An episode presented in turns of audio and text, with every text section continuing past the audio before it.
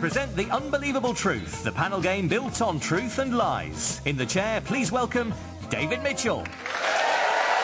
Hello and welcome to The Unbelievable Truth, the panel show about incredible truths and barely credible lies. I'm David Mitchell. It's a show where 30 minutes is guaranteed to fly by, particularly if you listen on iPlayer and drag the cursor briskly to the right.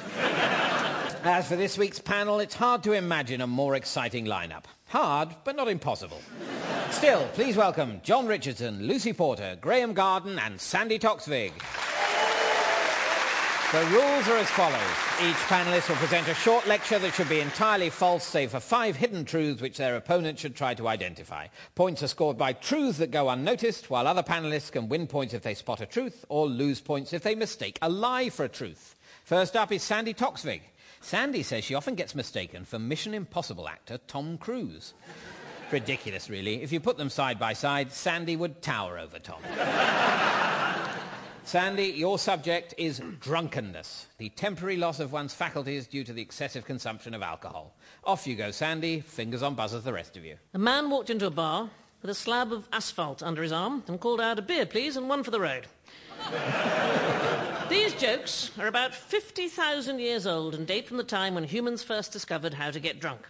This date would have coincided with the discovery of fire, except someone let the first fire go out and everyone was too drunk to remember how to start the wretched thing again. My favourite drink is a Manhattan, which is appropriate, as according to popular legend, the word Manhattan comes from the Algonquin Manhattachaninchi, meaning the place we all got drunk. Graeme. I think it does mean that. Well, it doesn't, but that is the popular legend. So you have. Do I have a popular truth. point then? You get a point, yes. Uh, I've just given it to you in a slightly grudging way. In Scotland, it's illegal to be drunk while in possession of a cow, while in Russia, one drunk man married his tractor because no one could find a law to stop him. Lucy, I think the drunk man married his tractor. Someone in the, The audience audience agree. Thanks. Unfortunately, history doesn't. Uh, You'd be surprised at the people who can't handle their booze. Former Lib Dem leader Nick Clegg had to do community service after getting drunk and setting fire to a cactus, which leads me to the warning, watch out for cacti and pricks. I'm ashamed to say I was once so drunk on an episode of the Food and Drink Show that I was filmed attempting to put the heads back on peeled crayfish at a Swedish barbecue. Lucy, Oh, did you? Yeah.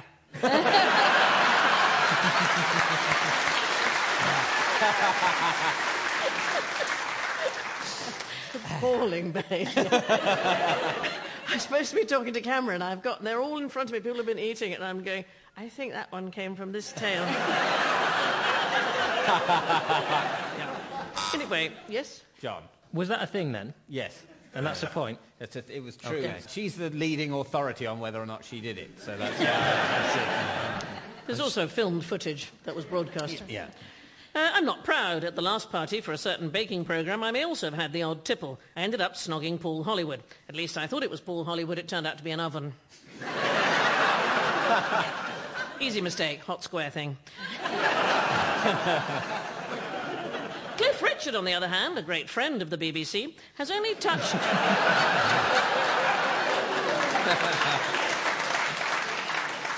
has only touched alcohol once in his life. He got steamingly drunk on brown ale during an early tour with the Shadows, as a result of which, he says in his autobiography, I lost control of my limbs and at one point upended a footstool. I was like a madman. Graeme. Upending a footstool, I think that's true. Uh, It's not true. He's, he's never lost control to that extent. Good heavens. Most animals are partial to an alcoholic beverage, and this is a particular problem we have in Scandinavia, where the elk cannot be trusted. In 2005, a group of drunken elk were arrested in Malmö for loitering outside an old people's home. However, they told the police they'd only had a small glass of schnapps between them. Lucy. I have the feeling I've heard about drunken elks somewhere. I think Sandi just said it. I'm so drunk, I have no idea what's going on. Well, you're absolutely right. That it, it is true. Um, um, yes, the, in 2005, a group of drunken elk were arrested for loitering outside an old people's home. In Sweden, in particular, elk gorge themselves on aged apples, not realizing that they have fermented. As a result, they often end up in an aggressive drunken stupor. And uh, that is coincidentally the end of Sandi's lecture. And at the end of that round, Sandi, you've managed to smuggle two truths past the rest of the panel, which are that in Scotland it is illegal to be drunk while in possession of a cow or whilst in possession of a loaded firearm. I mean, that sounds more sensible. and the second truth is that Nick Clegg once had to do community service after getting drunk and setting fire to a cactus. While he was on a school trip to Germany. He said of the incident, I did commit a bad thing when I was a teenager. I set light to some cacti. It's such a surreal thing to say. An act of rare anti-Europeanism. and that means, Sandi, you've scored two points. William Pitt the Younger was a prolific drinker and was once so drunk he actually sneaked behind the Speaker's chair in mid-debate to throw up. The game was up after the Speaker shouted, order, and he yelled out, a large vodka and coke, please. okay, we turn now to Jon Richardson. As a young comedian, Jon moved to Swindon and lived on his own for four years. It's what psychiatrists would call a cry for help.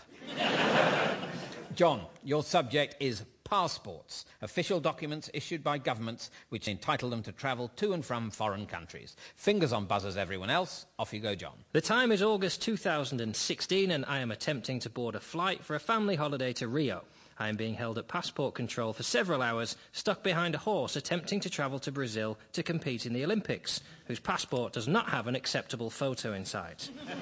Their inability to fit inside a photo booth or fill out complex application forms are simply the beginning of the problems when horses are obliged to have passports before they can fly. I'm afraid I can't see all your features on the photo, insists the official. Why such a long face? Little did I know then that by 2017 I'd be able to take my passport photo on my phone. Who'd have thought that selfies would be considered acceptable for passport photos, but not as dinner party conversation? Before mobile phones allowed men to disseminate unsolicited pictures of themselves to women at the touch of a button, taller versions of the familiar passport photo booth were placed in Soho, allowing perverts to stand up and take images to later send by post. These were known as scroto booths. Sandi. I just think we need a break. Just, uh, Morrissey owns the world's only certified vegan passport, as all other EU passports contain animal products used in the dyeing process. Lucy. I think passports are not vegan. Well, I don't think they eat anything, do they? But Morrissey doesn't own the world's only vegan passport. Oh, so- yeah. Frustrating to listen to, I'm sure, if he's listening. Eventually, at the front of the queue, I handed over my own passport, seething at its redness and excited for the seamless transition to blue which would unfold over the next three to four weeks. I had already submitted my own design for the new British passport, featuring a flipbook image of Boris Johnson descending a zip wire as you flick through its pages. It was turned down as it was deemed too close to the Finnish passport that shows a walking moose. A moose once bit my sister.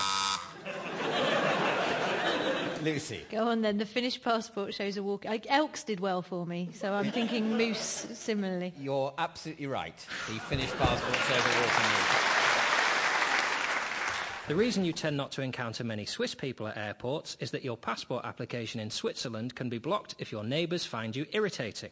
My only hope if I ever moved there would be to circumvent any travel restriction by purchasing a Tongan passport, which has been picked up for less than the price of a new Volvo V4. This offer means the state of Tonga is now so unscrupulous it has applied to have its changed name. Choo, choo, choo, choo, choo, choo. Oh, so excited. There's something wrong with one of us. Jon. I know. I'm trying to leave gaps for you to edit laughs in because uh-huh. passports turned out to be a drier topic than I anticipated. Sandi. that is true. this offer means the state of Tonga is now so unscrupulous about money it has applied to have its name changed to Wonga. Sandi. I suspect that the price is about right, what you said, of a, to buy a Tongan passport. Yes, you're absolutely right. The Polynesian sovereign state of Tonga sold thousands of passports starting in the early 80s for up to $20,000 each, and the price of a Volvo V4 is just over £20,000. An audit of Tonga's immigration divisions found a Chinese couple, Sian Lee and his wife, had been issued seven diplomatic passports and 15 ordinary passports since 2003. I mean, that's becoming a real habit. Just trying to get a photo you like, though, isn't it? And that's the end of Jon's lecture. At the end of that round, Jon, you've managed to smuggle three truths past the rest of the panel, which are that horses are obliged to have passports before they can fly. The passport is a small booklet or smart card that identifies the animal by its height and species and states if it can be used for human consumption when it dies. I filled in that part of my passport. Um, the second truth is that since 2017, the Home Office have accepted passport photos taken on a phone, tablet, or camera for passport renewal. I think they've always accepted them on a camera, but you know, you know, your own camera for passport renewals. And the third truth is that your passport application in Switzerland can be blocked if your neighbours find you irritating. In 2017, Dutch-born Nancy Holten was denied a Swiss passport for a second time after locals complained of her annoying campaign against the local tradition of putting bells around cows' necks. Tanya Suter, president of the Swiss People's Party, branded Ms. Holten a big mouth and said citizenship would be denied because, quote, she annoys us and doesn't respect our traditions. and that means, Jon, you've scored three points. The pages of the Finnish passport feature a flipbook of a walking moose. Similar plans for the all-new blue-fronted UK passport show a vintage motor car driving off a cliff edge. Next up is Lucy Porter. Lucy, your subject is orange, a colour midway between red and yellow, matching that of the fruit which shares its name. Off you go, Lucy. Oranges were first discovered in 1382 at the bottom of a Spaniard's stocking. By Tudor times, the orange was so popular that its name was used to describe the colour that had previously just been known as carrotish, salmonesque, or, oh, you know, that sort of yellowy red colour that your neck boils go when you've got scrofula. right. Yeah, I think the colour was named after the fruit. Yes, it was. Uh, the OED says the first use of orange for the fruit is around 1400 and for the colour is 1557. The colour orange had many different names before someone realised it was usually the same colour as the fruit uh, and should share that name. In the early 1600s, scientists discovered a way to make a synthetic orange cloth dye, and soon orange clothing became all the rage. Unfortunately, the orange dye was made from arsenic, as a result of which thousands perished. Orange fever was quite literally the new Black Death. Orange was so trendy in the late 17th century that several cities in Europe and the New World changed their names to incorporate this hot new colour.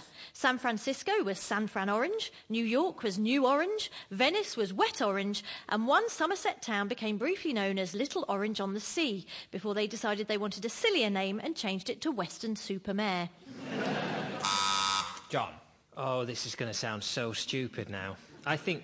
Oh. Because I think it, and then when I hear it out loud, it sounds ridiculous. But I think. we think, Graeme and I, um, that New York was called New Orange. You're absolutely right. Yes. In, uh, in 1673, the Dutch recaptured New York from the British and renamed it New Orange before it was ceded back to the British the following year and became New York once again. Even I'm delighted that you got that because it just it feels like you've grown in confidence as a result. I know, yeah. I'm going to be mighty trigger happy with this buzzy from now on.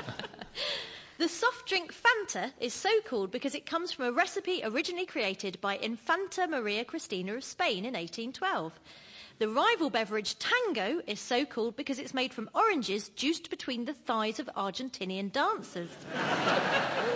and the popular French brand Orangina only introduced the bits at the bottom of their drink when it was launched for the British market, after market research found that UK consumers found the bits slightly irritating and thus more authentically French. In Denmark, instead of saying cheese when they pose for a photo, they say orange, shortened down over the years from orangey glad that we're not Swedish. Due to its association with sunshine and happiness, humans subconsciously regard orange things as having a higher value than non orange things. Second hand orange cars retain their value better than any other colour of car, as do pre owned orange designer bags and second hand Satsumas. On the Pantone colour chart, Donald Trump's face matches tone 1375XCG. In the Dulux range, he'd be Moroccan flame. And to Farrow and Ball customers, he's dull brick. Sandi. I have to go with dull brick. That's so fantastic. I want there to be a paint colour. There isn't that paint colour. Ah! Possibly because it's the same colour as Donald Trump and no one wants their house to look like that. Victorian naturalist Alfred Russel Wallace was one of the many people who struggled to differentiate between colours on the red orange spectrum, which led to some dodgy classifications of popular species. Red squirrels are actually orange, as are the Madagascan tomato frog and the red panda, although they all prefer to be called strawberry blonde. Thank you, Lucy. At the end of that round, Lucy, you've managed to smuggle three truths past the rest of the panel. Uh, the first of which I'm nervous about because it is about Denmark, and I'm worried we're wrong, and Sandi's going to correct me. Uh, but it's uh, apparently true that in Denmark, instead of saying cheese when they pose for a photo, they say orange. When the Danes pose for a photo, they say appelsin or an extended appelsin. Is, is that true, Sandi? Have you ever heard that? No. I mean, that is the correct word for orange. That is the correct word for orange. But Well, it um, would make sense. If yeah. you said the last syllable, your mouth would go into a smile shape, like when you say Appelsin. cheese. Yeah. Cheese. Uh, yeah. The second truth is that second-hand orange cars retain their value better than any other colour of car. According to a recent study by research and data company iSeeCars, the um, average car depreciates by about 30% during the first three years of ownership, but orange and yellow cars only lose 22% of their value in that same time. And the third truth is that red squirrels are actually orange. And I heard they were called red squirrels because it was before the word orange was used as a colour. So they said red because it was closest. They didn't have orange. You have some great chats, don't you? I think I actually, I might have heard that on QI as well. um, we can't base our understanding of the world on panel shows. No. No. You know That's that we, what- u- we use this show to get our facts from. Uh, but Lucy Porter has scored three points. It's now the turn of Graeme Garden. Graeme is the oldest garden in Britain not currently managed by the National Trust.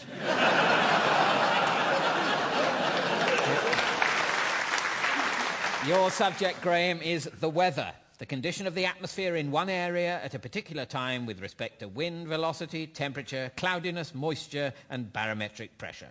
Off you go, Graeme. More deadly than the male. Hurricanes with feminine names cause many more deaths than hurricanes with masculine names. When the storm of the century Hurricane Brenda threatened the Bahamas, they rapidly changed its name to Cecil, and by the time it made landfall, it was downgraded to slight drizzle.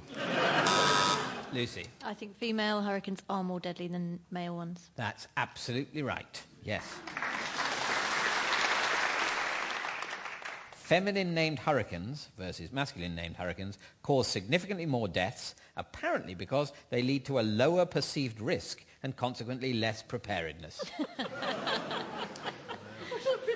People going, it's only Doris. It'll be all right. Yeah, and it's like, oh no, it's Steve. Oh, we're taking this one seriously.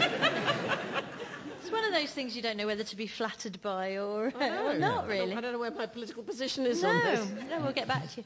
Britain is the windiest country in Europe, which is largely due to the vast amounts of wind produced by our many wind farms.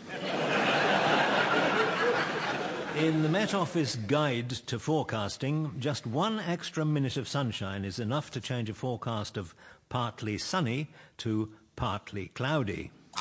Jon. There must be a point at which sunny becomes cloudy. And It must be measured somehow. They can't measure the number of clouds, so maybe that's true. I mean, you, you were right in your initial premise that there is a difference between sunny and cloudy. um, but in weather reports, the terms partly cloudy and partly sunny mean exactly the same thing. Ah. So there is no change between the two states. And thank you for taking the time to make me feel better before you told me I was wrong. It, was, it was very encouraging. There are no you. wrong answers, Jon, except for the one you just gave. Well, you know me. It's all about making the program long enough.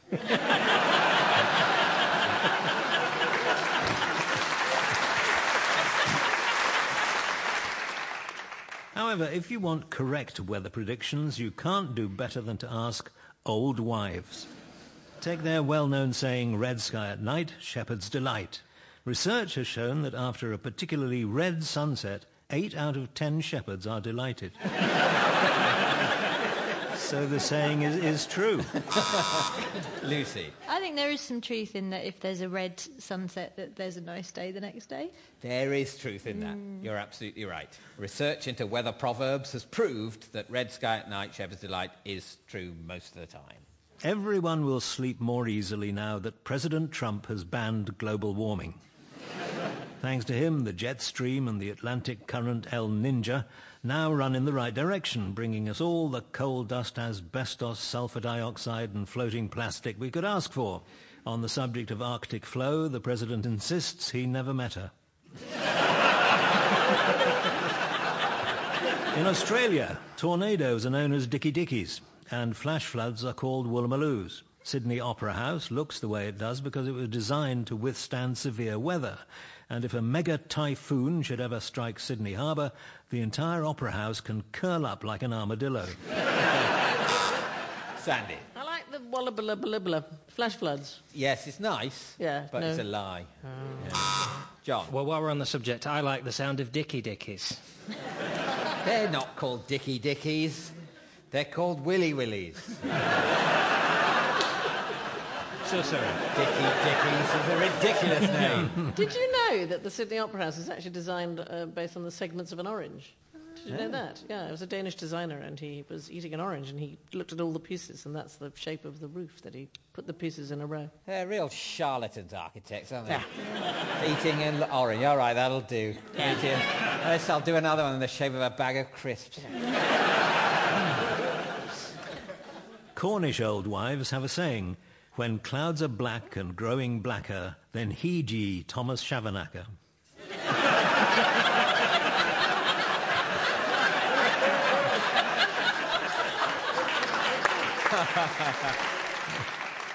Caldermouth in Cumbria is the wettest town in England. It doesn't get much rain, but the people are really pathetic.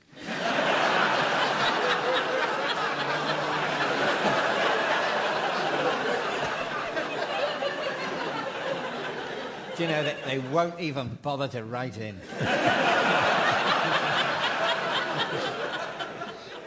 In dry weather, your fingernails grow more quickly, but on the other hand, the fingernails grow more slowly. the Wizard of Oz. Lucy. I'm sure the summer your things grow more quickly. Uh, It's because yeah, people wear less. it, it is true that in warm weather your nails grow more Mm, not quickly, but not in dry Okay. weather. The Wizard of Oz premiered in 1940, and for the next five years, no tornadoes were forecast in the USA. Forecasters were forbidden from mentioning twisters for fear of upsetting the gullible American population who feared a wicked witch apocalypse. And if you're dreaming of a white Christmas, dream on. In the whole of the 20th century in the UK, there were only 13 white Christmases.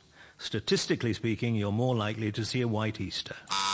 Lucy. That's true in the last few years, and What I is? have a very short memory. You're more likely to see a white Easter than a white Christmas. Yes, that's absolutely true. Oh, Yeah. This is according to the Met Office. Statistically speaking, you're more likely to see a white Easter than a white Christmas. The Met Office say it has snowed for more days on average in March than it has December. Now, this is the truth we were given. This is what the Met Office say. But I don't buy that. Because it said, okay, it's more likely to snow on any given day in March than it is on any given day in December. But Easter is only in March about a quarter of the time. So it would need to snow four times as much in March in order for it to be more likely to be a white Easter if Easter's in March than a white Christmas. And I think they're just going for a headline. What they mean is it's more likely to snow at the earliest time Easter can be than at Christmas. wow, this has really exercised you. Yes. Plus, late December is more likely to be snowy than early December, and late March is less likely to be snowy than early March. And Easter is never in early March, and Christmas is never in early December. No, I don't even want the point now. Darling, nevertheless- D- David, do you want to lie down for a little minute? I, I always want to lie. um, but yes, and nevertheless, the Met Office say it, and that's so wow, we'll take still that to be going. the truth. Okay. But I'm not surprised they lost their contract with the BBC with this nonsense. Yeah. The BBC's moved away from the Met Office. Now they're asking the old wives. Very sensible. Yeah. Anyway. Graeme. In Kent, there's an old wives' rhyme which goes, A swain, a maid, and a kissing gown say it will soon be raining. Thank you, Graeme. Um, at the end of that round, Graeme, you've managed to smuggle two truths past the rest of the panel, which are that Britain is the windiest country in Europe. In 2011, Scottish ice cream makers Mackie's claimed in an ad campaign that their factory was powered by wind turbines and that they were based in the windiest spot in Europe. When the Advertising Standards Authority challenged the latter part of their claim, the company compiled the relevant data from British scientists to back their statement and won. So well done them. It's a lovely feeling with an ice cream. You, you want to feel this has come from somewhere really windy. So, um, and the second truth is that forecasters were forbidden from mentioning twisters from 1887 to 1950 for fear of causing panic amongst the local population. The word tornado in forecasts was replaced by euphemisms like severe local storms. But it wasn't related to the Wizard of Oz. And that means, Graeme, you've scored two points. China's Er Wang Dong cave is so big it has its own weather system. Although this fascinating fact is completely overshadowed by the fact that its name contains both Wang and Dong. Which brings us to the final scores. And in fourth place, with minus three points, we have Sandi Toksvig.